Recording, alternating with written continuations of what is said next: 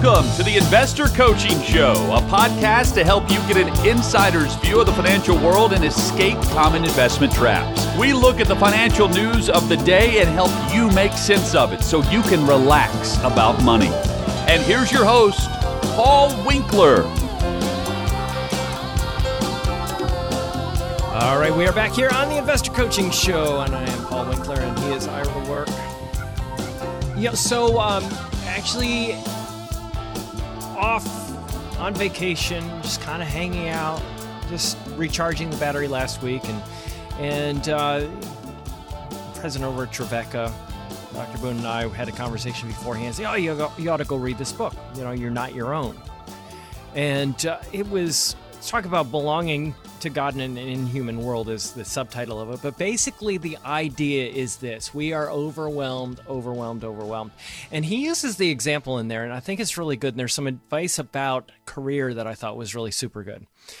He talks about lions, and he says you go to a zoo and you have lions, and you notice what they do. They they pace back and forth and back and forth and back and forth, and they're just like lost. They they don't belong there. You can have a zoologist that knows exactly what the diet of the lion should be, you know, exactly what the habitat should be, knows everything about the lion that could be possibly known, you know, more than the lion knows about himself, he says.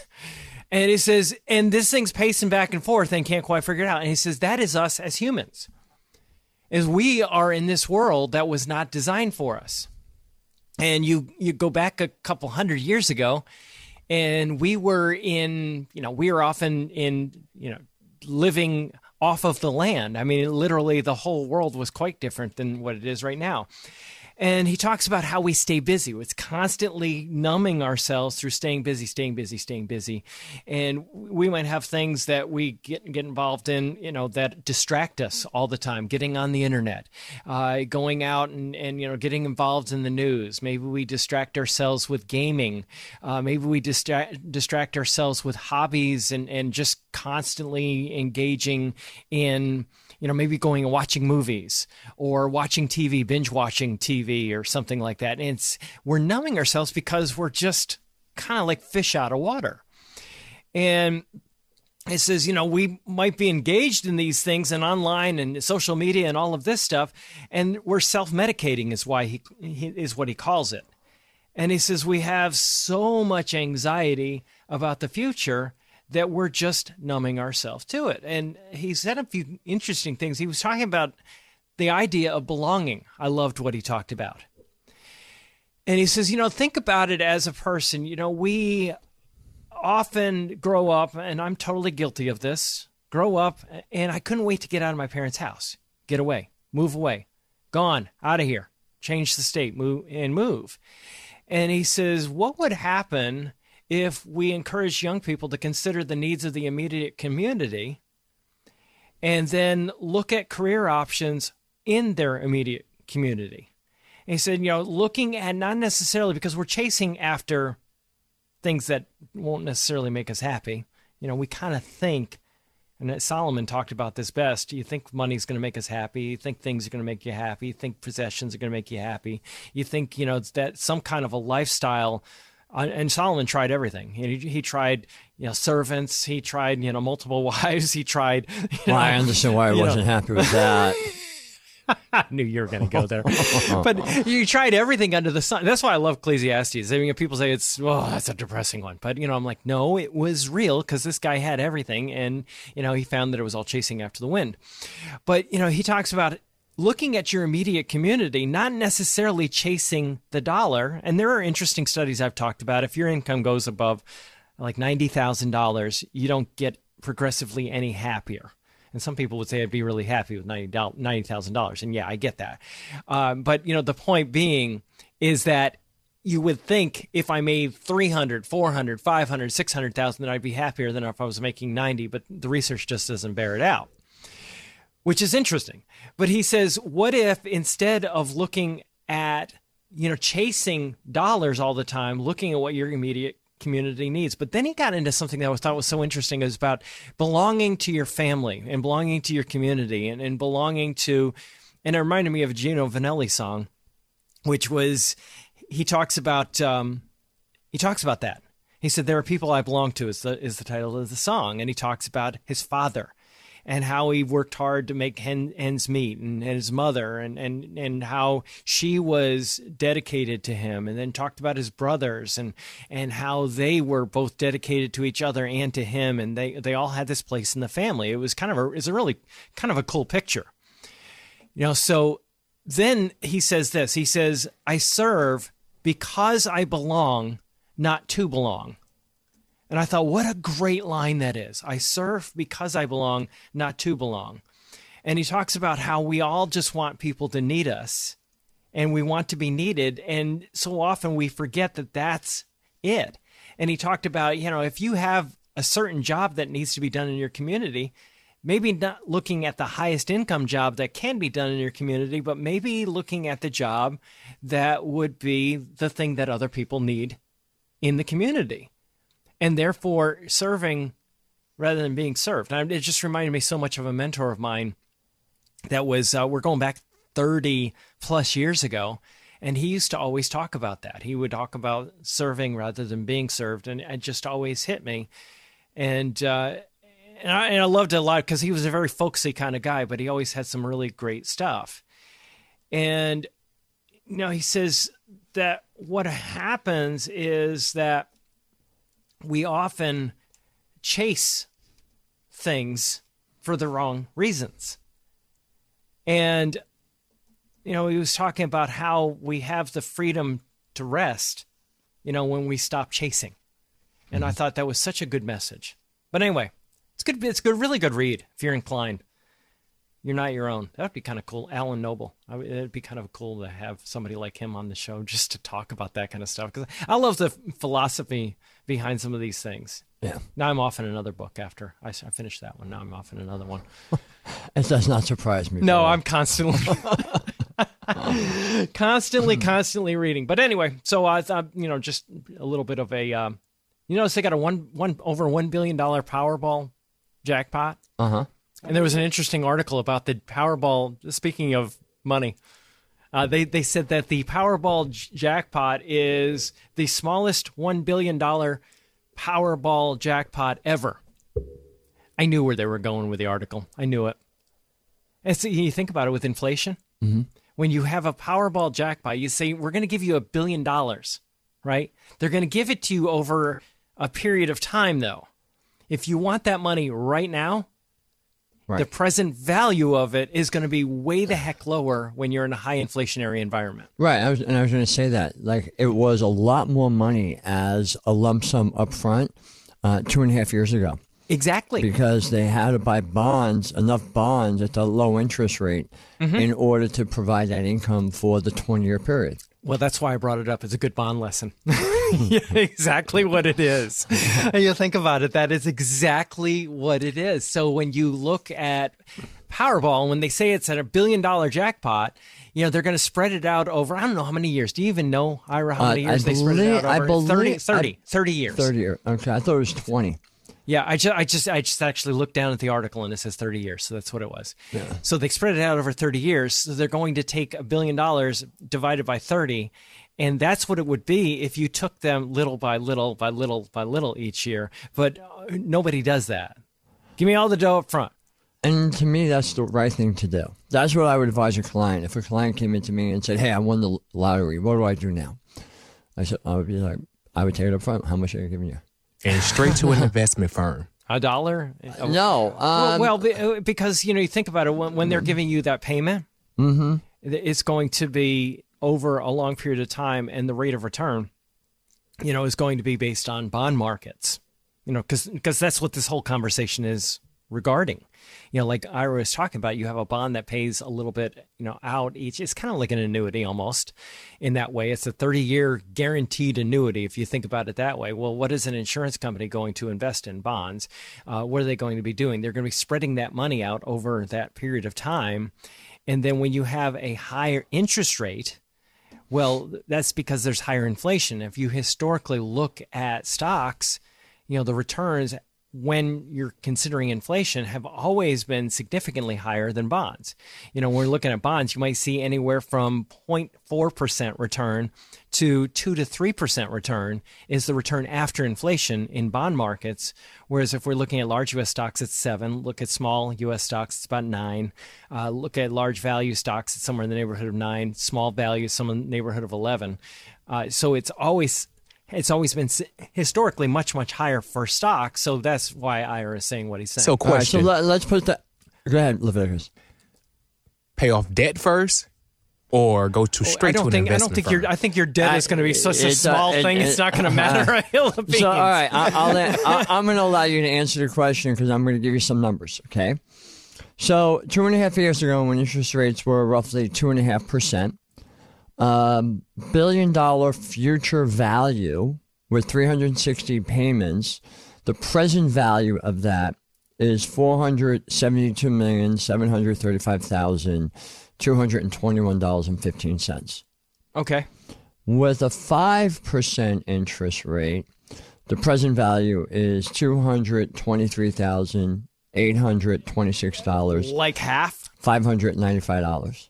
Yeah. So that would be the upfront payment. Yeah. And then you have to pay taxes on that. Uh, but let's just figure forty percent. So that would be eighty-eight. That um, forty percent of two hundred. Well, just say two hundred million would be eight hundred eighty thousand. Uh, so it was uh, eighty-eight I, I, million. I'm looking at about yeah. eighty-eight ten, million. Uh, about one hundred. Um, forty percent of I, I didn't hear the number. Forty percent of we'll just say two hundred million is eighty-eight million. Oh, got million. it, got it, got it, got it, got it. Okay, is eighty-eight million right? Yeah. Uh, so forty percent of twenty is eighty million. Yeah. So yes, eight, yes. Eight, so, eight million. Eight million. So you take eighty million. I thought you off, said eighty-eight million. Yeah, I did it first. Okay. And, yeah. Well, because like, I'm looking because I'm looking at the two hundred and twenty-three, okay. But in my head I'm trying to do easy math. So I, I gotcha. All right. So eighty million minus two hundred thousand, or two hundred million minus eighty. So you're left with one hundred and twenty million dollars. So I don't know, Leviticus. Maybe you want to pay your debt off first. Okay. Um, but the point being yeah. is that in today's interest rate environment, you know, the lump sum would be a whole lot less than it would have been two and a half years ago. But my recommendation would still be to take the lump sum amount up front. And of course, for our compliance department, Ira doesn't make any recommendations on the radio show. No, I'm, I'm doing I'm gonna make our recommendation on the radio show. Fingers crossed. Don't ever. Oh my goodness. no, J K. No, J K. I'm making that recommendation. I'm making the recommendation. Show. He's gonna you know, do it anyway. You know, I, I think you're gonna be fine each, either way. Just don't spend it all, okay? For Christ's right, sakes, you know, right. That's like most people that win the lottery do. But you know, it, it's well, you know, I have a huge family. No, well, you know, it's, nobody needs that much money. uh, well, um. I don't know. No, I mean, if you don't have if you don't have that kind of money, how do you buy companies like Twitter? Well, um, that's true. Oh, I guess, I guess it is a drop in the bucket when you if you're Elon. Right. But you know, here's the thing. You know, we just got done with the American Dream Experience uh, yesterday afternoon, yes. During Thursday and Friday. Yes, I had a really great event. Um, I have to you know put uh, a big shout out out for uh, a company called The Sweet Addiction, the company that catered the food. Uh, the food was absolutely fabulous, and what was really cool, and the reason why I hired them to do the event, is because their outreach, the whole purpose of this company, mm-hmm. is to hire hire women who are struggling with addiction and oh, want to yeah. get over their addiction, but they're having trouble finding jobs in the marketplace. Oh man! So How this cool. is this is a nonprofit organization. I love this. All the money that went for the, f- the all the money that I paid uh-huh. went for two things: the uh-huh. food, to pay for the food, uh-huh. and to pay the salaries of the girls. There was not one dollar taken uh-huh. out in profit uh-huh. for the people running the organization. That is so neat. I did not knew. I did not know you were doing. Yeah. That. Well, that you know, that's so cool. part. That's part of my true purpose for life of helping people discover love and freedom. So that's part uh-huh. of the freedom part of it. Um, But the food was really good. And, they, and the whole idea behind that, let's just, you know, just real quick, behind the American Dream Experience is that's part of it, because so often what happens, we think, you know, just having more, having more, having more right. is your purpose. And the reality of it is, nah, there's, there's, it's way deeper than that. That's well, cool. Okay, so that's what I was going to get to. So Paul, you know, in, in our, the, our conversation throughout the workshop, and it's an interactive workshop, people share what they're actually getting out of it, which is like no other workshop yeah. there is. Yeah. Uh, so in the True Purpose one, um, one of the One of the um, participants came in yesterday and said, you know, I went home Thursday night and we had a conversation with our children and asked, you know, I asked my kids, well, what would you do with, you know, if money was not an issue, they didn't have to think about it. And he said, my daughter said, I would want to rescue horses. There you go. Okay. That was what's, yeah. Yeah. So that was about her. her true purpose was. Yeah. And there's another one that we talked about, about money. Let's do this. Let's save it for after this break. Let's okay. take a quick break and be back right after this. Thanks for tuning in to the Investor Coaching Podcast. Now, you may be one of these people that's been listening and realizing, wow, investing, there's a lot more to it than meets the eye, and financial planning, tax laws constantly changing, and recognizing that maybe you might need some help in this area, but you don't want just anybody to help you out. So we have ten offices in the Middle Tennessee area, and everything that we do is fee only. We align our interests with your interests. So you can get an initial fifteen-minute phone call with any one of our offices just by going to paulwinkler.com forward slash call. That's it. Every one of the offices is run by somebody with twenty plus years experience. They're all degreed planners. They all have academic backgrounds in investing, and you can get the help that you need. So if you want to set up a complimentary phone consultation, just go to paulwinkler.com forward slash call. And we look forward to seeing you soon.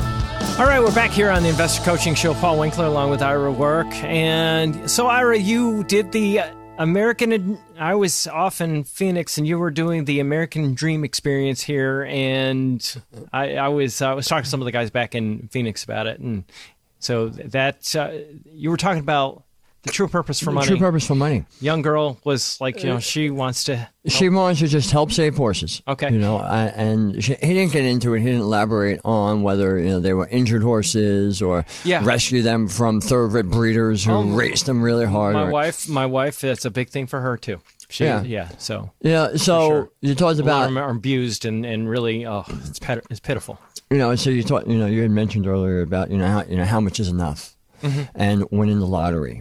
Mm-hmm. You know, and there was a study done of lottery winners which stated that most of the lottery winners were less happy after they won all that yeah. money. Yeah. You know, um, you know, I've often you know, joked about the fact that, you know, more money means more problems. Well, the relationships change too. You know, oh, people, yeah. they're, because people start coming to you with their handout. Uh-huh. And you begin to wonder, you know, find out how many family members you really have. Well, and friends. Yeah. I mean, yeah, your friends multiply exponentially, for sure. Right.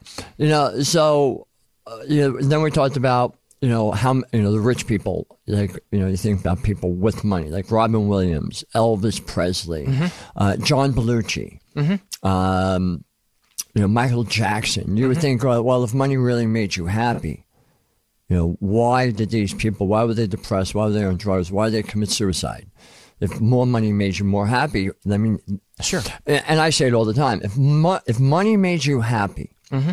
the people in Hollywood should be the happiest people in the world. They should be ecstatic. Right? You know, and, and, you know, so often it's interesting when you see some of these really wealthy, very famous people and they get married to each other. People have asked me that, but, you know, why, why do you think, Paul, that is? And I say, well, because they don't even know who to trust. And if you got another person that makes just as much as you do and is just as famous as you, you know they're not there with you. Hopefully you're hope, hoping they're not with you just because of your fame or your money.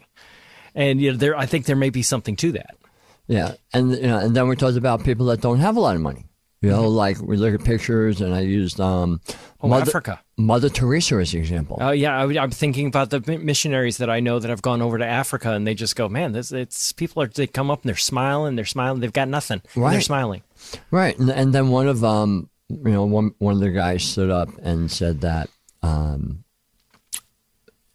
you just, you know, the way he grew up and so forth. Mm. You know, I, I grew up um, with, in a middle, an average middle-class family. Mm-hmm. You know, I showed a picture of my house growing up, mm-hmm. um, you know, to show, you know, what, yeah. I had a normal life. Yeah, I had a very normal life. twelve, fourteen hundred square foot house for, for me. Yeah. Uh, I think our house was around fourteen hundred square feet. Yeah. And I remember thinking it was so big. Yeah. And then when I went back and looked at it, it was really small. Really tiny. I like what one guy said. Uh, we were at, we were having a Proverbs study one day, and he goes, I, I like living in a small house. And, and we're going, why? He says, well, my daughter comes home at night. She has to look me in the eye when she walks in the door.